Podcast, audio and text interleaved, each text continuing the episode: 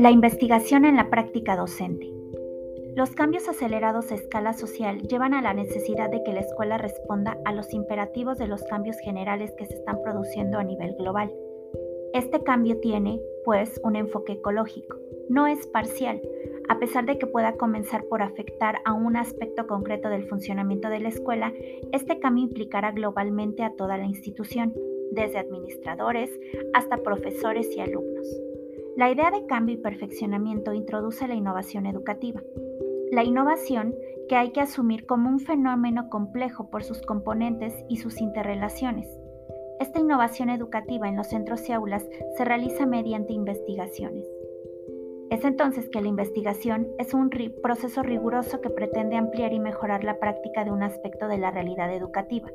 La investigación permite satisfacer las necesidades de retroalimentación que se plantean a lo largo del proceso y que el mismo sea canalizado realizando una valoración constructiva de los fenómenos educativos.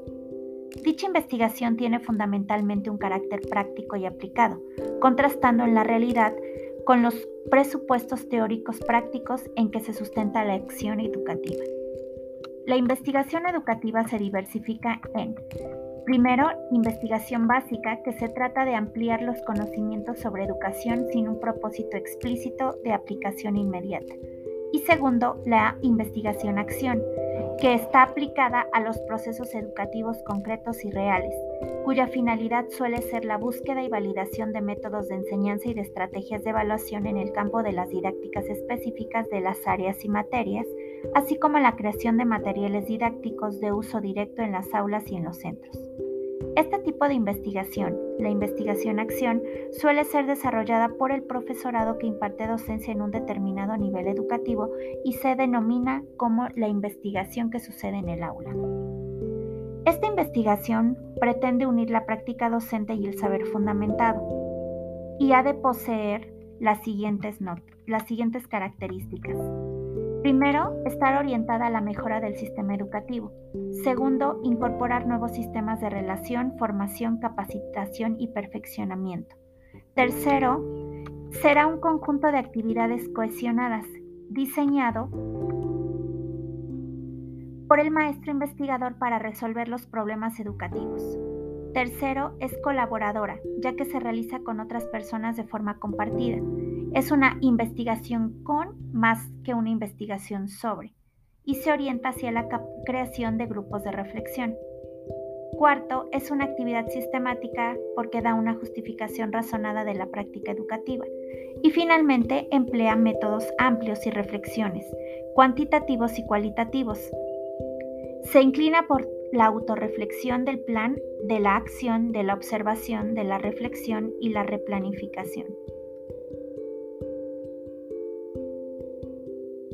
La investigación-acción no es un proceso azaroso, sino deliberado, intencional y planificado, con lo cual ha de tener presente tanto el sistema teórico como el sistema práctico.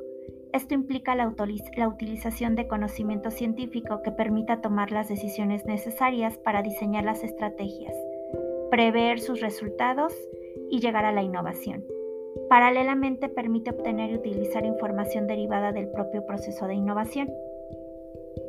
La relevancia que se le conoce a este tipo de investigación en el ámbito educativo se debe, entre otras razones, a las funciones que ésta puede cumplir. Funciones que se pueden considerar dentro de las siguientes. 1. Contribuir al desarrollo de conceptos, enfoques y esquemas que aportan al profesorado ideas, elementos y nuevas perspectivas para la mejora de la calidad de la enseñanza. Segundo, fundamentar y contrastar el desarrollo de modelos educativos, recursos didácticos, enfoques curriculares y procedimientos de evaluación para la renovación de la enseñanza.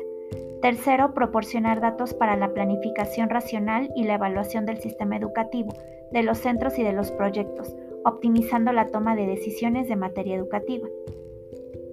La educación-acción favorece la formación y la capacidad de los propios agentes investigadores para dar respuesta a las necesidades que surgen en el desarrollo de la actividad educativa cotidiana.